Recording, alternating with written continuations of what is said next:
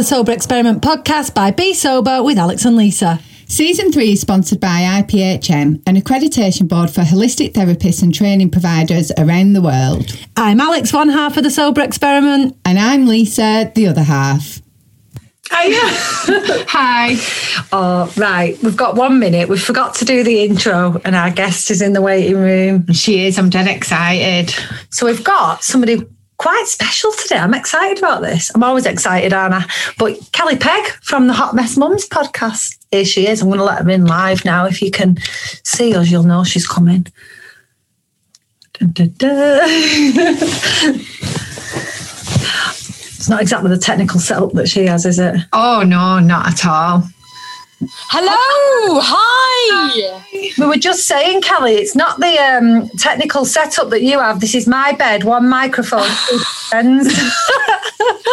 Oh, that's okay though. It's it's fun, isn't it? Do you know what I mean? We, I mean, we couldn't survive without our producer Callum because we don't know anything technical. So without him, we'd be stuffed. If we don't know anything technical either, so we Well, you- we are stuffed. I just had to bend the screen to get Alex's awful picture out of the background. I'm actually gutted and offended about, and I never usually am because I've got this picture which I really love that says. I thought she just had it there for having it there. I didn't know she actually liked it. It's awful. I actually really like it. She's just insulted it. It's on the back of all our videos. So now everybody who watches our oh. podcast knows that she hates my picture. Oh no, there's so much pressure with Zoom as well to have a background, isn't there? You know, people are like talking to you, but they're looking at what's behind you in your room and everything. I'm in the kitchen. You can't really sit. My house is a tip today, so Yeah, but Kelly, I've seen your house on Instagram. I want a full tour. It looks absolutely stunning. oh, we're we're getting there. We're we're getting there slowly with it all. Okay, So I just wanted to sort of introduce because we've completely forgot to do our intro. So you straight, you are straight in. You're like the first voice on the podcast, pretty much. so just a little bit of background. We met through um, Kerry Walker and Nacoa, didn't we, originally on COA Week? Yes, yeah, we did. We were introduced by them, and we were on a sort of panel together. Oh, which was amazing. And Yeah. like afterwards, I went away, and your kind of the empathy that you have and the compassion that you have, or and I'm, I'm saying had, but only because it was there, but you have. It real, I really, really warmed to it. Like you were so emotional and so in touch with it, and I've always struggled with that. I'm not very good with getting emotional in my even my own story anymore. I used to be. I used to be a, a real crier, didn't I? I don't know whether I've healed or just blanked. I'm not sure which. but I kind of don't get very emotional anymore. So it was really lovely to sort of see how close it is to your heart and how much you're still so compassionate about it. That's what warmed me to you originally. Oh, that's so lovely. Well, I thought you were amazing on that panel. You spoke so well. And that's something I probably don't do so much because I do get emotional. You know, I remember watching you talk that night and thinking, wow, because you could just explain things so well, you know? So we were all sitting there going, yeah, we get that. Yeah, we know what you mean. It was the way you. explain. Yeah, it was the way you sort of you, very much so, which is a real gift in itself as well. So, um, but yeah, I mean, I've only just started talking about it really like this in the last year since meeting Nacoa. Being introduced to them and then meeting Josh Connolly, who obviously does a lot with Nacoa, and doing some bits with him. And uh, that's really, it, it's, it's just sort of gone from there. I, I hadn't spoken about it a lot before then. I'd written about it and had some bits published, and I'd um, uh, I spoke about it once on the radio. But oh, s- excuse me, the phone's going. I'll kill my husband if it's him because I've told him not to ring me. Two seconds. I'm sorry. It's good, it's good. I'll just buzz it off. It's Funny, at least you're not having a lunch. That is true. it's funny because I was listening to one of It is. I've turned him off. It is him, and I just literally messaged him one minute before we all connected to say I'm going on my podcast, the podcast now that I'm doing. So I'll talk to you later. What part of that means ring me? Oh, They just don't get it, do they? Yeah, they're not. I'm so sorry. Don't worry about it. Honestly, we we once had somebody on our podcast who halfway through, and we're not great at editing, like we were just talking about. We can edit, and we do edit if we really have to. Like, what usually when I say something stupid, um, we because I've said all sorts of things and then thought that can't stay in. Um, but yeah, we, usually when I've said something, we've edited it out. But anyway, yeah, this uh, one guest decided to just say, "Can you just hold on?" and spend twenty minutes having a lunch. Yeah, I'm just going to go and get my dinner. Honest to God, Oh my we, God. we sat there like. It was quite early on as well into the. We didn't know how to deal with it, did we? We, we didn't know boundaries then, did we? Oh. That's like such a big word now, isn't it? Boundaries. Yeah, it's that's so bad though. Oh my! I'm trying to think. No, I don't think I've ever had anything like that. I've interviewed people when I worked in radio who have eaten down the line. So Oh, you're yeah. asking them questions. Little Mix do that, and they eat.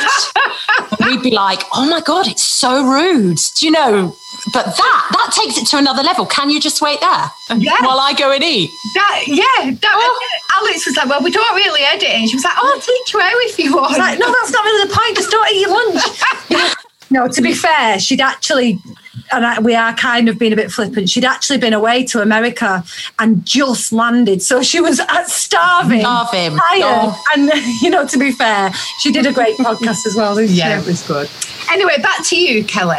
I was listening to your um, podcast that you did with Josh actually yesterday, and it is really emotional. So I kind of get what you were saying there.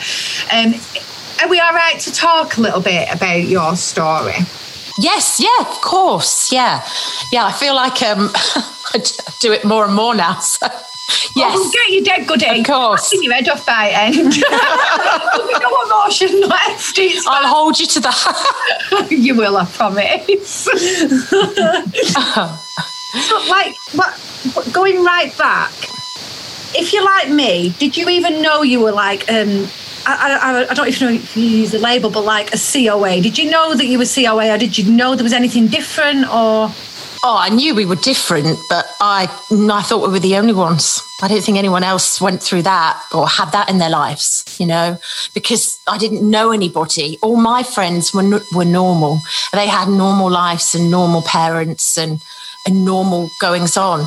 So no, it's only in the last year that I've found out about the term COA through Nacoa and, and all of that. Um, obviously, you know, in my 20s and 30s, I realised that this goes on and, you know, it wasn't just me. But as a child, it was just isolating, really, because you felt like um, the odd one out. And as a teenager, it was particularly difficult. That, Were you kind of a well-behaved teenager, or did you rebel because of it? Oh yeah, no, I was wild. Um, yeah, I was. I was really wild. I was nightclubbing when I was thirteen, um, going out with guys a lot older than me. Uh, I ended up in a gang. Um, I was truant at school. Uh, yeah, I was just tearing up the floor, basically. Um, it was I was definitely not a model pupil. Um, I was trouble. Whereas my brother was a star, like uh, per- the perfect textbook child. So we were very, very different in how we handled what was going on around us. Yeah. I'm sorry, Kelly. There's some feedback from someone. Can you hear it? Yeah, I Is can it hear it. No. Is it me? It might be. Do you want me to? T- is it, can you hear my mic at all? Because I can't hear it. I wonder if it's any. Is it still feeding back now? Yeah. It's like a squeak, a really high pitched. Oh, Right, Oh, stopped. Is that better? Yeah. oh, Oh, It's the it's the headphones. I'll take them off. I've taken them out. That better? Uh, it sort of keeps coming when you speak. yeah, it does. It's really weird. Hang on. Let me have a look at my desk. Yeah, but yours is a bit dodgy, isn't it? That's only the power. Which is quite important. Yeah, but it ain't going to feed back. I think it is Kelly's luck because now she's gone, it's gone. Shall I do a little No, pause? no, we'll have a little chat. Okay, then. Well, Try that. Any better? No. No, I don't know what it is. Right, we're going to pause for a second, Kelly. Okay. Right, we're back. The squeaking's gone. You'll just have to shout really loud now. There's no mic now. You can't hear Kelly anymore. That's not a problem. I'm a mum. I'm used to shouting. It's fine. All good. Can you take us through your kind of what you're comfortable with with your story? Like, you know, what what kind of becomes apparent? Was it your was it your mum? Was it your dad? Was it both? So they both my parents drank. I didn't live with them. I lived with my grandparents. Adam and I, my brother and I, were brought up with them from a very young age. So I was two and a half and he was a baby um, when they took us in. They were in their 50s. Um, and then my parents divorced when I was 13. Um, but they both drank. We would go and stay with them on Saturday evenings and we would have holidays with them in the summer. Um, and my memories of that is, is, always shrouded with alcohol and then falling asleep on the beach. Um, at night, you know, they'd be so heavily asleep, you could never wake them up if you needed to.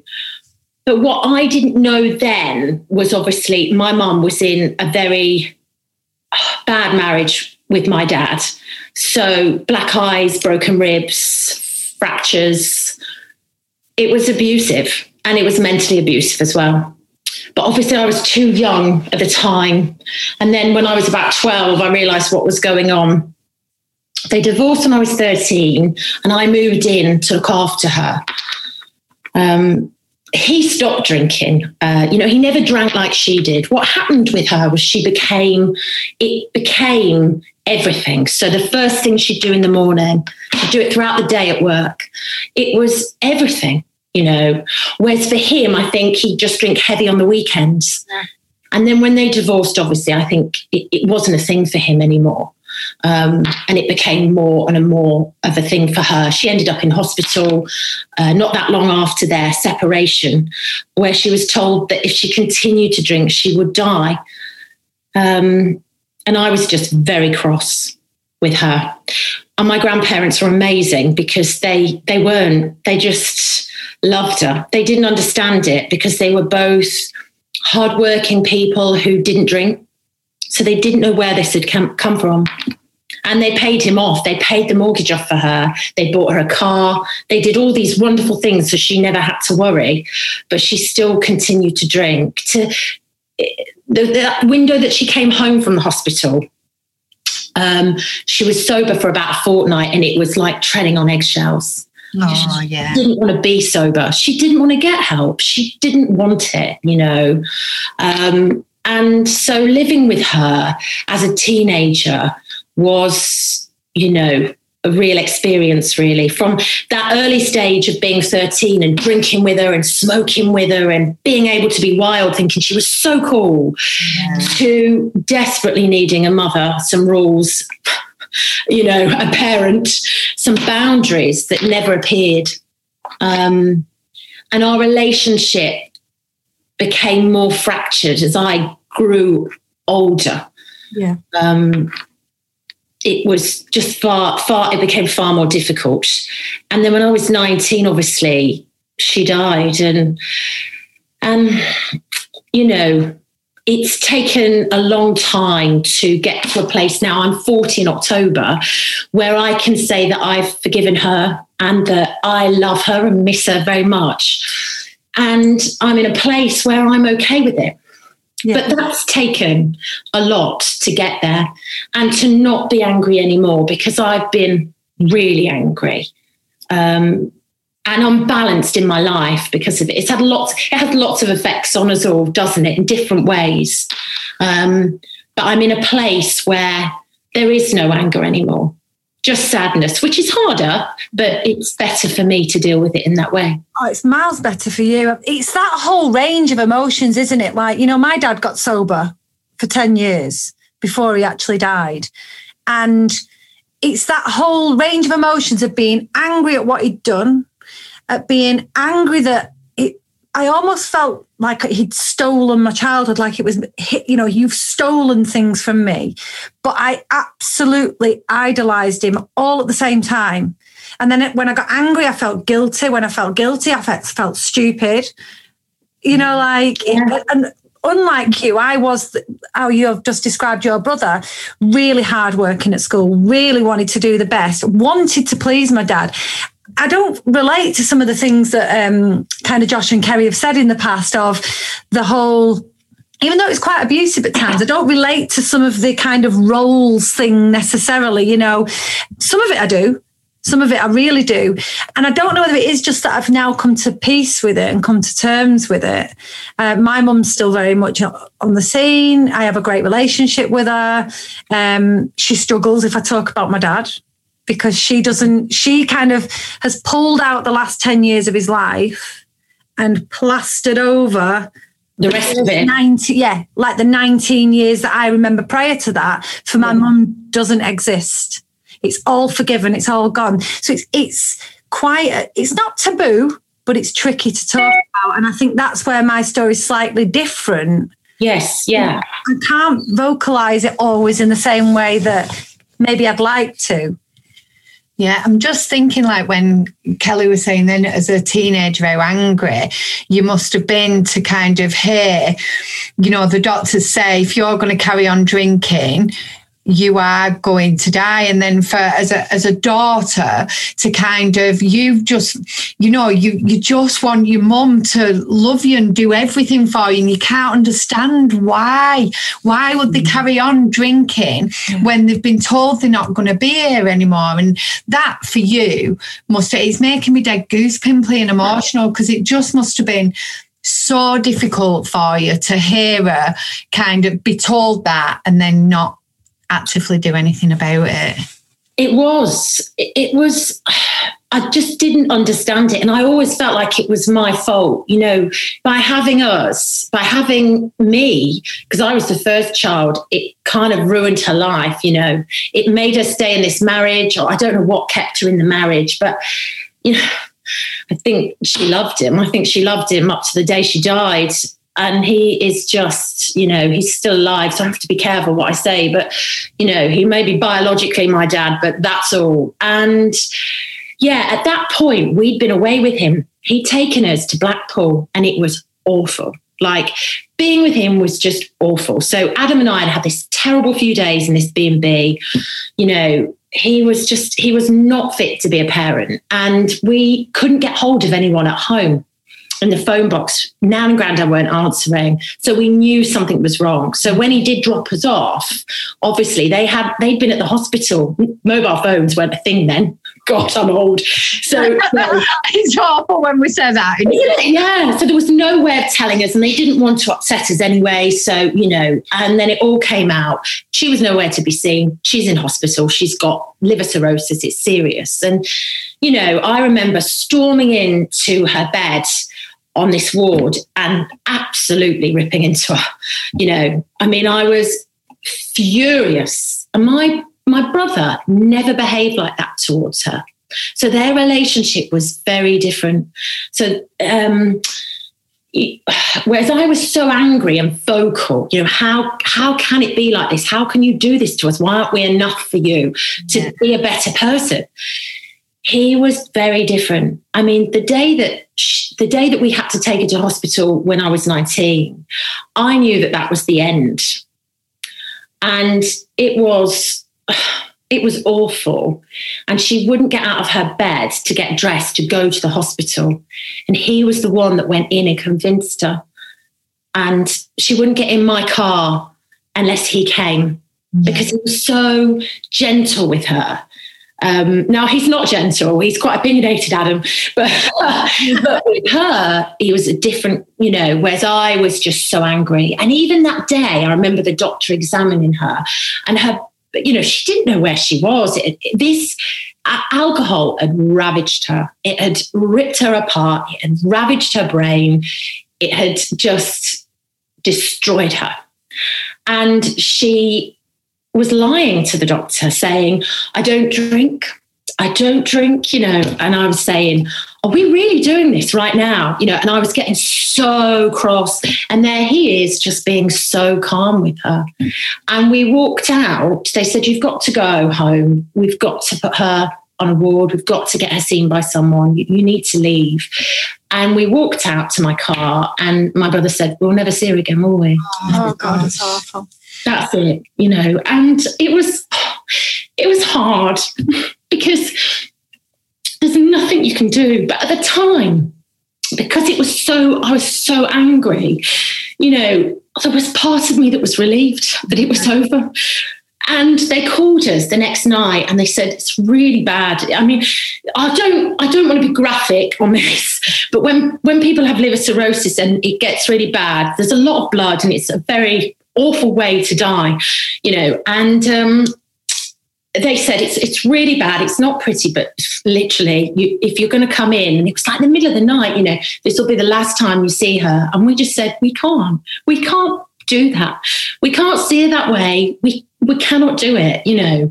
And it's it, it I don't know. How do you ever say that to anyone and explain it?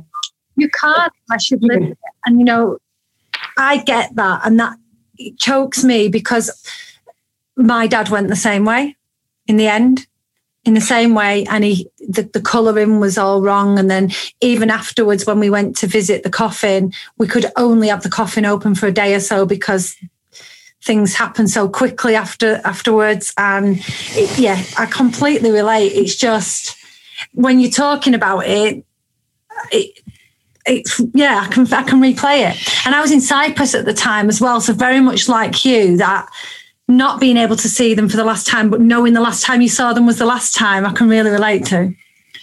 You know what's really weird as well? My um, I was 19 when my stepdad died of the same thing, and I don't know why. I've never really thought about it. I've never looked back at that time. Do you know what I mean? It's like I've put a blockage and you kind of opened a few gates there while you was telling me that. But um, we we had a pub and he died of the same thing. I was 19 and I've never kind of attached it to alcohol, even though I know it yeah. was alcohol. It just sounds so ridiculous. But um, I just honestly, I wish this were real life because I just want to give you the biggest, biggest hug right now. I really, really do. But you know, like how because you are so together and amazing and successful and fabulous now like how have you got from kind of dealing with that to where you are now and do you drink so i was which way do you want to ask? Oh, no, no, there were so many. I had even more. You were lucky I stopped right then. I'm like, shh. oh, um, your police interview. oh, oh dear.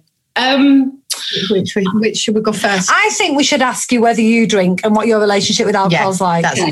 So I was sober for nearly a year um, during the whole pandemic. Um, I just I went through a really bizarre phase of not wanting to drink anymore at all and feeling really guilty if I did have a glass of wine. Waking up in the night and thinking about her and really worrying about it. And I don't know what it was. I don't know whether it was to do with the fact that she was 44 when she died. So I'm 40 in October. So whether it was I was coming up to that point in my head or whatever, um, I had a massive fear that I would be her. And my husband had a real issue with it because he was like, You're nothing like it. like, you know, this is, and I said, It's just, it's something going on with me at the minute. So therefore, I don't want it in my life right now. Yeah. Um, and I, you know, I never thought about it at all. Um, and then it was it was coming up to a year and I was in London with friends and I I was with Jenny actually and we were with some of her friends who couldn't believe that I didn't drink and they didn't believe me.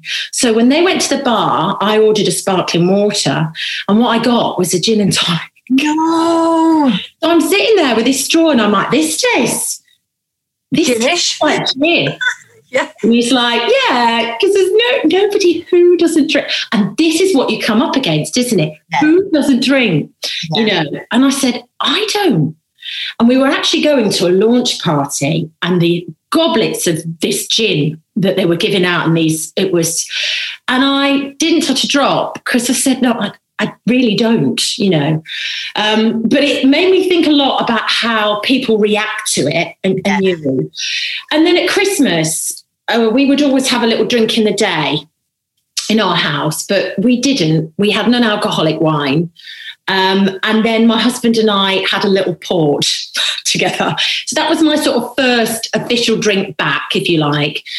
And then I decided not to label it anymore because I accepted I'm not like her, just if that makes sense. And yeah. I feel comfortable with that. I don't buy it in the house. I don't have alcohol in the house. Yeah. I wouldn't buy it on a on a night and have it when I'm stressed or yeah. on a week, nothing like that.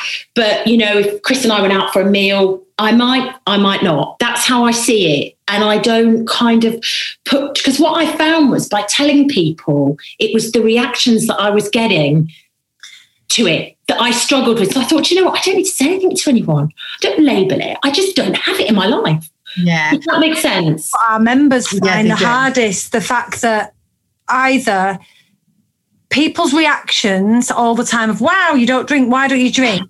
And you've got to remember as well, like us, they don't have what could be considered any form of healthy relationship with with alcohol because we didn't. Neither of us had a healthy relationship. Neither of us uh, truthfully associate with the word alcoholic, but no. both of us used alcohol coping mechanism. Yeah, but so many people do though alcohol as a coping mechanism. That's true. That's the thing. I would have always classed myself as a normal. bin, yeah, normal, a binge drinker, a bit of a party animal, the last a one. Of, yeah, well, yeah, that's what I'd have said them days. A bit of a party animal. She was the shot queen. I, but, but that to me was my normal. So I never ever realised that I was drinking to numb out things until I actually stopped drinking. And then over like the first year, I was like, oh my God, this is when I would have picked up a drink. And then I started to realize over the years yeah. how much I drank for. I, I have so, quite bad social anxiety and I still get it now. You know, if we go out and I have non alcoholic drinks, I will drink them as quick as I used to drink alcohol because I get all anxious. Yeah um, and then obviously stress. So yeah, it wasn't until I stopped I realised yeah. that was a problem. I think you're right. I think she's right because mine was mine was like that. Oh, don't copy I, I was like a proper binger though. No, you like, owned up to alcoholic the other week. Well, so no, no, no. I'm going to be. I'm actually going to re-clarify that because this is what I think about the word alcoholic. I keep saying it. I don't believe. You know, like when I think about the definition, the actual definition and stereotype of an alcoholic. If you're going to say, "Was I an alcoholic?" and think of the stereotype, no. Definitely not. I wouldn't wake up in the morning and have a drink. I wouldn't sit on a park bench with a brown paper bag and some vodka in it and have a drink. No. But if you look at what alcoholic really means, all it means is depends on alcohol and I did depend on it. So that's all I was saying that actually I depended on alcohol when I finished work on a Friday to unwind. I depended on it to have a good time. I depended on it to cry because I couldn't cry without a drink inside me. I didn't have any emotion about anything. But then when I did, you couldn't turn the tears off. You couldn't turn the anger off. So there was no, I used it to express normal emotions. So if I was feeling sad, I mean, I think I told you this, Kelly. I, what triggered my non-drinking was I actually had a miscarriage in 2018. Um, I was 39. I lost this baby, which it it floored me. It there was no way I should have lost the baby. I couldn't understand it. I was 12 weeks, everything was going well. I was healthy. I wasn't drinking lost the baby, and it sent me under. And I used alcohol every single day at that point for six months to just hold myself together. I went to work when I could. I drank on the evenings to pull myself through. Then I'd cry about it. Then I'd get angry. Then I'd bring up all the childhood stuff that I'd not talked about for years. Mm-hmm. And it sent me into a very bad place of depression. So that's that's what happened with mine. Now I feel bad. Yeah. she should. well, she knows this, by the way, because she was the one who picked me up after it all. So I have to say to both of you how amazing you both are, though, to sit here and just to even discuss those stories and to even say that about yourself. And I know we're having a laugh and a joke. Yeah. it takes a lot to even delve there. And there are so many people that will will hear you talk and go, I do that, I, I do that, yeah, but yeah. I've not got a problem. It, oh, yeah. Because how many people really, and this is something I really think about a lot, how many people really drink just because, oh, doesn't the red wine go nice with a steak? I mean, it, it never is. It's always for a reason. It's to relax, it's to feel less nervous, it's because you're in a room with someone you don't like. There's always yeah. something. And therefore, you have to ask yourself is that healthy? You know, would we say to someone, um, who perhaps hated meetings and every time they went into one had to sit and eat two great big cream donuts before they spoke to anyone. what would we say? We'd be like, that is not good for your cholesterol level. Like, please don't do it. You know, we just the thing is, there's just it's it's a billion dollar industry out there. Um, you've got these big TV shows that are endorsed by it. We see it. Me and Chris and I talk about this all the time where we watch shows and um, it's alcohol, alcohol, alcohol in them all the time. You know, you've got the Queen Vic in EastEnders, the Rovers return in Coronation Street. The thing, we're never, that's never going to change. They're never going to stop because they make too much money from it. But it is the most dangerous drug and it's legal. Yeah. yeah people need to wake up to that and really get a grip with it because it, there's a real issue there. And I think by what you ladies do, you're really fighting that fight and that corner and giving other people a safe space to be sober and to know it's okay because, you know, we need it. And that's what we want to get across. You know what? You don't have to be the label.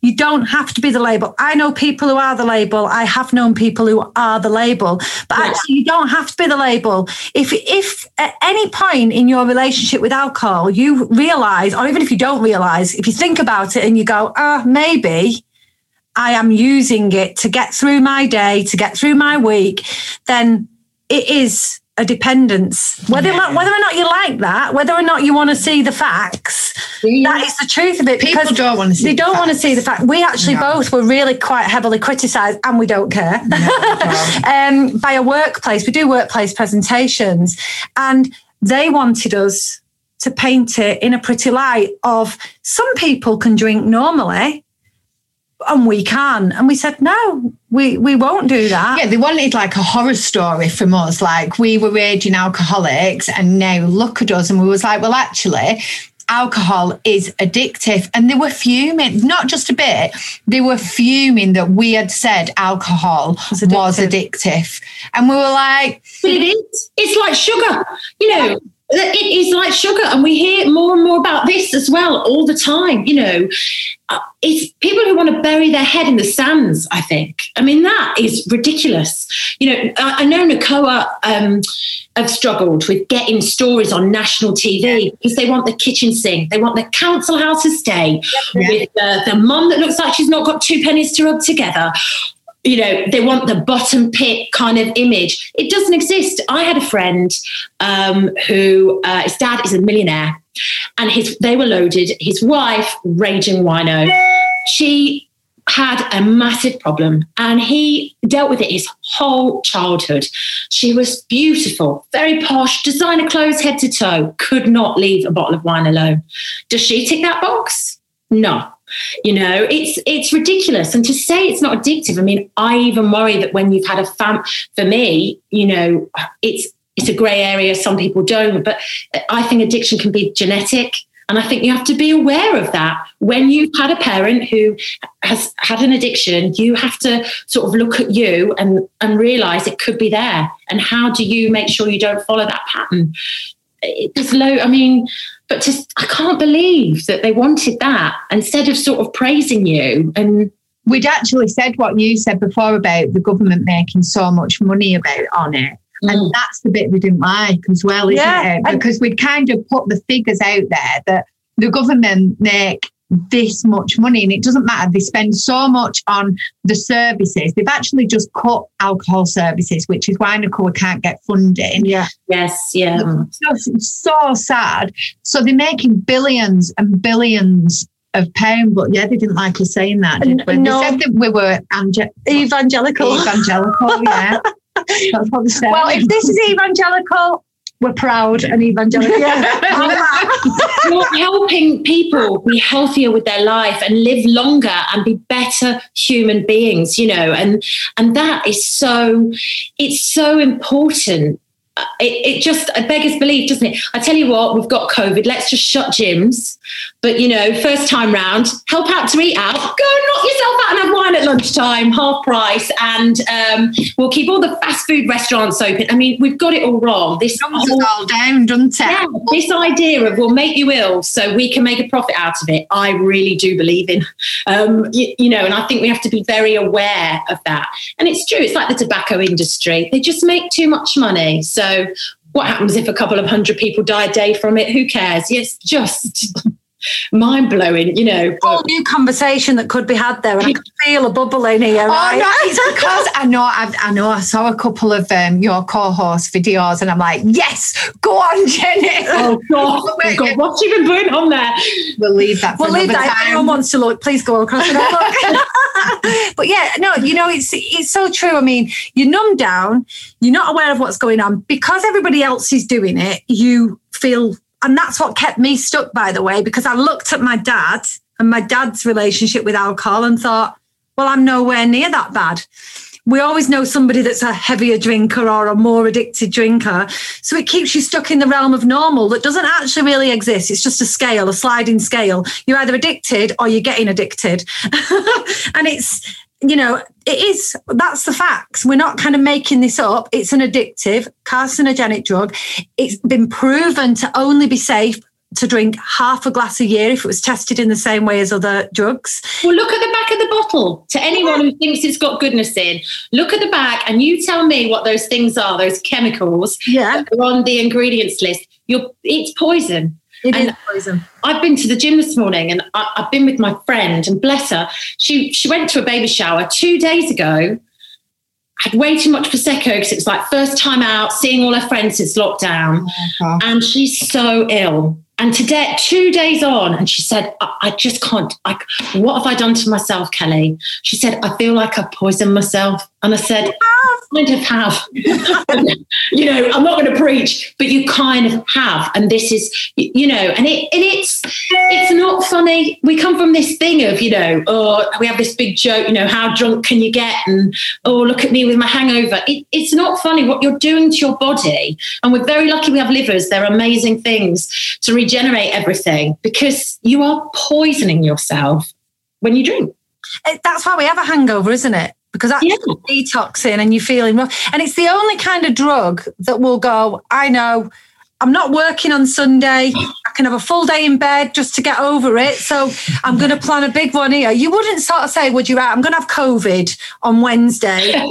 Um, you know what I mean? So oh, at the moment. but you know, I'm going. I'm going to get this on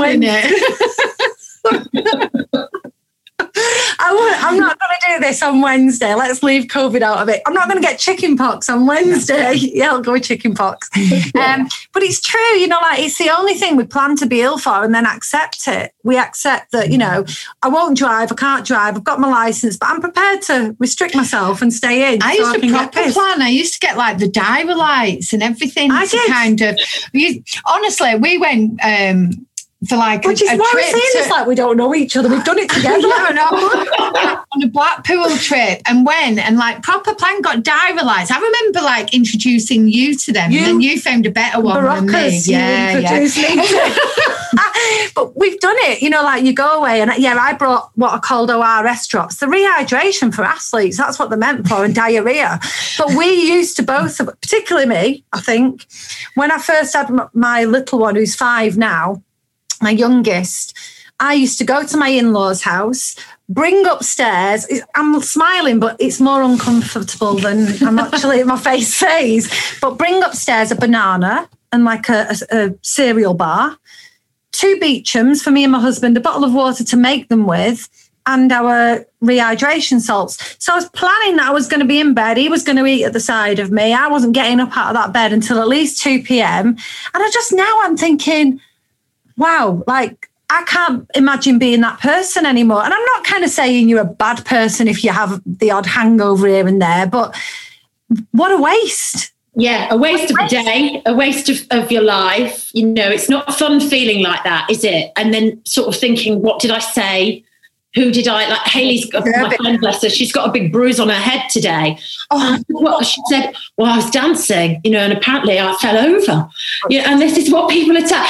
And I mean, she's sort of laughing, but inside I can see her thinking, I, I don't want to do that again. I don't. I don't want to be in that position again because I think you just get to a certain age in your life as well, and when you're a parent also, where you just you do start to assess everything that you do, and that feeling is is just so horrible, you know, of being hungover and just oh, wasting a, a week. I think it gets when you as you get older for people, you know.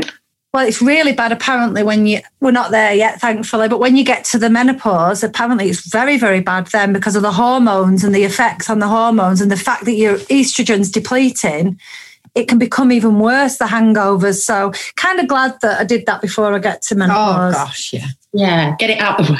Yeah, it's gone. Done.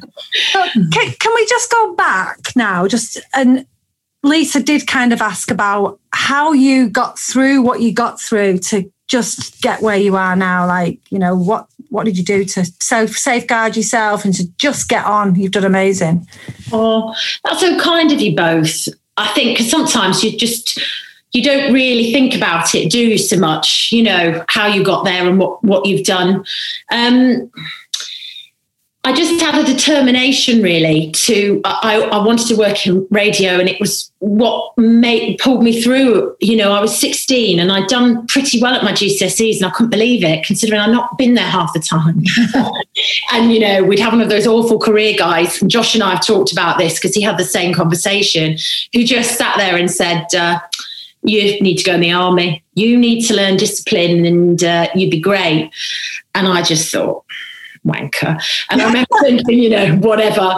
Um, but I, when I got my results, I realised that I'd done pretty well and I probably didn't deserve to. And I got into a good college and I decided that that was it for me. I knew what I wanted to do. And so I was going to do it, you know. And it wasn't easy, obviously. It wasn't a straight path for me. I went to university after my A levels, but my mum's drinking was so bad and my brother was struggling so much that I quit and came home to be there for him because he was far cleverer than I was.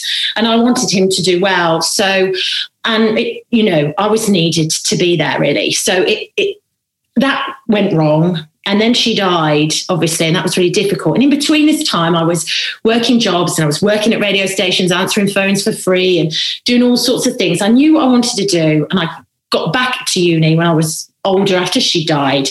Um, and then I got my first job in radio. And I suppose that kind of drive and ambition uh, rooted from everything really. It was a i'll show you. I'm not a write-off like people spoke about me you know the girl that we don't want our kids hanging around with that you know kind of thing. And i think that that was a huge part of what held me together was that i got my career and you know it was everything to me for for a long time and I think that was really important. And I was lucky; I had my nan, and you know, who's amazing. Um, but it, it, wasn't straightforward. I was really, it's only in my 30s that I've come to find a balance and an acceptance. And, and really, actually, since I left radio, I've probably been the happiest now that I've ever been. Yeah. You know, I'm happy with my lot. And I like my life very much. I, I, don't know that radio was the best choice for me because of what I've been through. And it's very cutthroat. So the higher you go, the harder it gets. And it's very much about rejection. Um, and there's a lot of stuff that goes on that isn't very nice. So it, but for me, that was the, the core of getting me the drive to get me out, to get me to make something of myself, to be, you know, where I want to be. And then my husband is, you know, a big credit to all of that massively so because it's very difficult to find somebody you know he, he didn't have any of what we've had in our lives. So you know it, it's a bit of a head wobble um, but he is incredible with it all. And i i credit him with everything and my kids as well to you, you know to this point where i'm in, i'm very lucky and i have a lovely life and it's down to them and I think, you know, in lots of ways, it could have gone very different because I wasn't sure I'd ever get married and have children. I didn't know, you know, I didn't know that I was capable of it, to be honest. because yeah, feel unloved by your own mother, you really ask yourself if you could ever love your, you know, if you, what happens if I do the same and I, I don't want them, you know, it's, it was a big thing for me. But he was the one that, you know, he weren't taking any of it. He knew I could do it and, and everything. So, um, Yes, and a lot of det- you've got to have a lot of determination, haven't you, to get through it really, and to not. I've never been bitter. I'm not a bitter person. I don't believe in that. Yeah, you can see that. You know what I think yeah.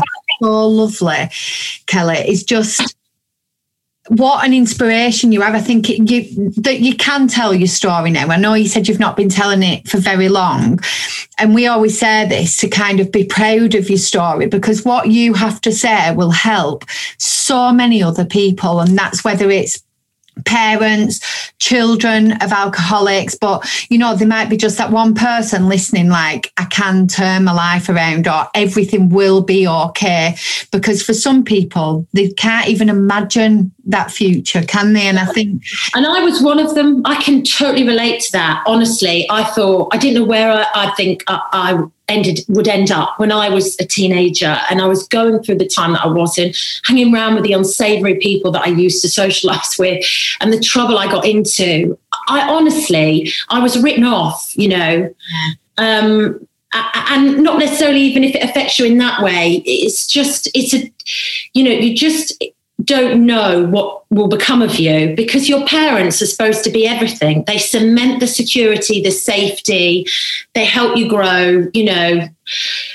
And when you don't have any of that, it's it's very difficult, isn't it? But the thing is, it doesn't define you, and you have to you know you have to know that that's very important when i talk about it is that i want people to know that they can still be anything they want to be at the end of the day and you know it might be harder and it might be painful, more painful than someone who's had a normal upbringing. Um, however, you know, you can still do it. You know, you remind me of, but not remind me of, but the conversation we had with, I see again, this is a moment that might need editing, but our conversation with Michael Mason. Oh, yeah. Yeah, like, have you have you read Michael Macy's book, Young Offender? Oh no, no, oh, Kelly, read it. Oh my, listen to it. Don't read it. Listen to it. It's him telling the story, Michael Macy, it's Young Offender, and how that man does, he's, he's incredible. And you just remind me of a female version in many ways. Yeah, yeah, I get that. Of like, you know, how inspiring you are, what you're doing. Yeah, read the book. Read the book and, yes. and email us about it or message. Oh, will do. Yeah, I like I like the audio books. I can just oh, put my You'll love it. You, I can't stop listening. But you won't love it, but you will love it. It might trigger some emotions. Oh yeah, we best say that. It's not like you'll love it like, oh, that was a nice book. It, it's not a fairy tale. It's not. yeah. no. He's um and we did a podcast with him as well, if you ever want to listen to it. But he yeah, it very much yeah, reminds me. You'll see why, you know, the whole gang thing and the way that you say you were written off and then you've come through it. And I think it's so easy to write young people off. I also think it's easy to miss the people like your brother and like I was. You know, no one knew I needed help. No one knew probably your brother needed help because he held it together and just got on with it. Whereas if you look at what people say is the typical child, the rebel, they're where the support's going, they're where everybody's looking and saying, what's making this child behave that way? Can't always stop them. No. But the other ones, you know, what I will say about being the wild one, I think, is that you get a lot of it out. Yeah. I'm a communicator. That's what I do. Yeah. So it's you talk, talk, talk, and I still talk. You know, if I want to talk about my mum, I'll ring my nan and we'll sit and we'll chat that day. You know, I do. I'm very, very open with her and, and Chris. You know, um, if I feel sad, then I'll talk about that to do with her. It's and I'll talk to my children about her. You know, they obviously too young to know what happened, but but my brother is very internal. So I don't know with you and your siblings, both of you, but he, um, I can send him a message about something to do with her and he won't reply. Yeah. He doesn't talk about it. It's not something, and, and I think because of that, actually, it affects how he behaves sometimes.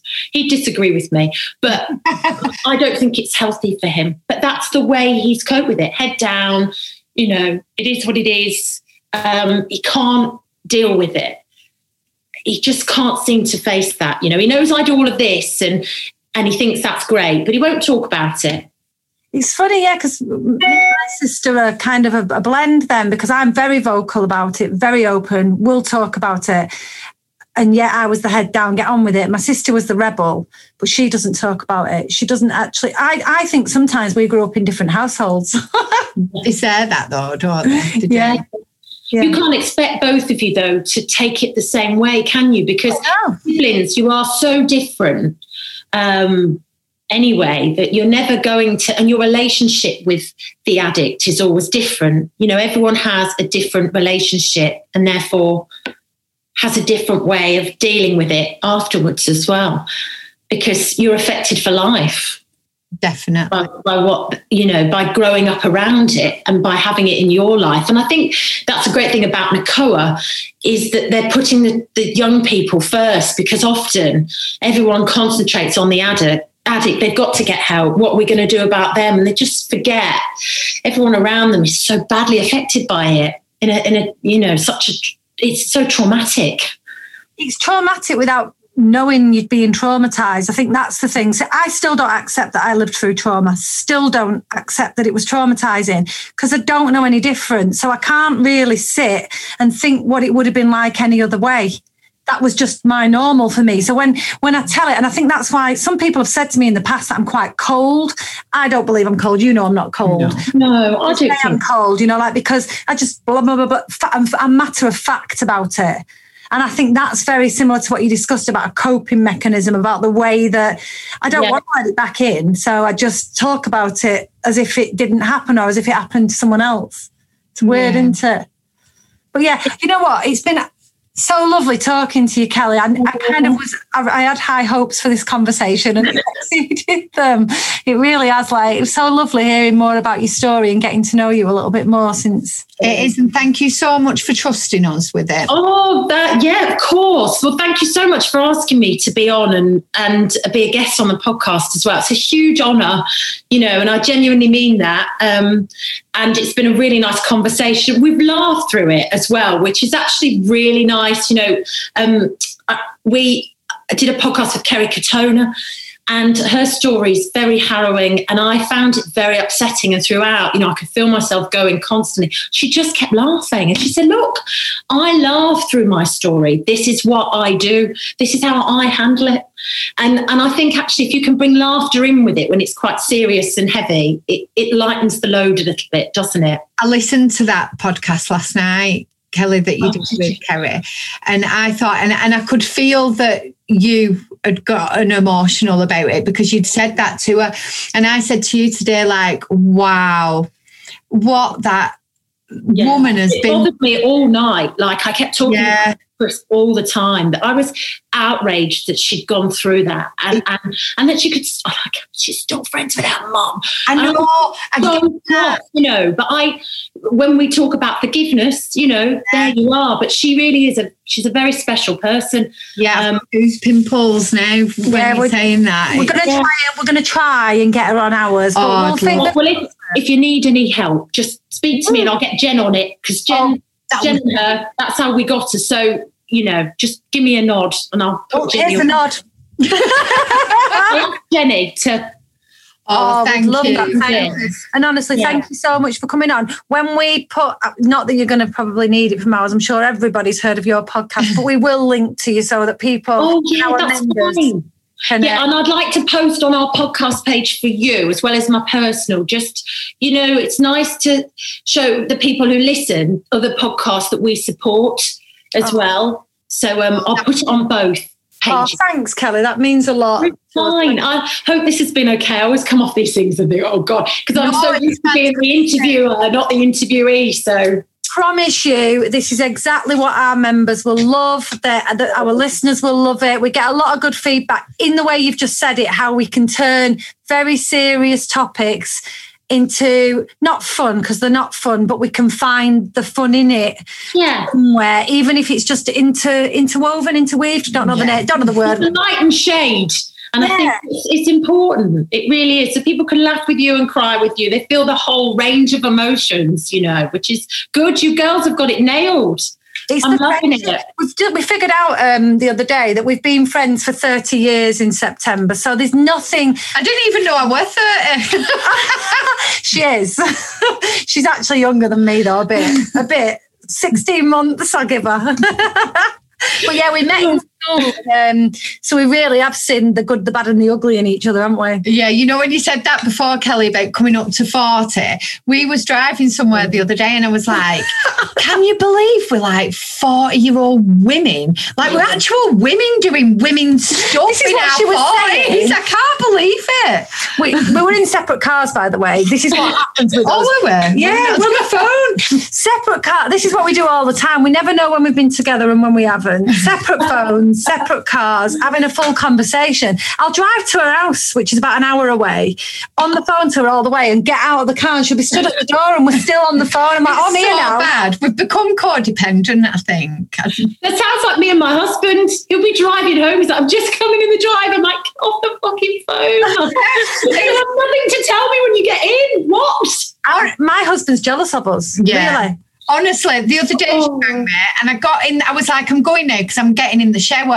anyway, I ended up putting propping the phone up, having a full shower, and my daughter was like, "Have you just been in the shower with Alex?" I was like, We're everything, like, you know, go for a wee while we're on the phone together. Every, we must speak. I bet. I bet if we looked at our call log, I bet we speak for about four hours "Yeah, out it's of well every day. bad. It's so bad.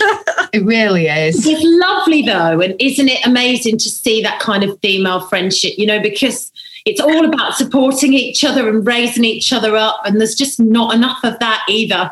You know, No, I two women pitched against each other. So I love to see this. You know, I think it's really special. It's got very soppy. We actually say on, you know, like if we're on a Zoom together, we say, "Oh, I'm going to miss you now. I love you." it Yeah, has stop, got it's ridiculous. Enough, enough, enough. Um, Oh, thank well, you so much, Kelly. it's It's a pleasure. Thanks, ladies. and I love your t-shirt, by the way.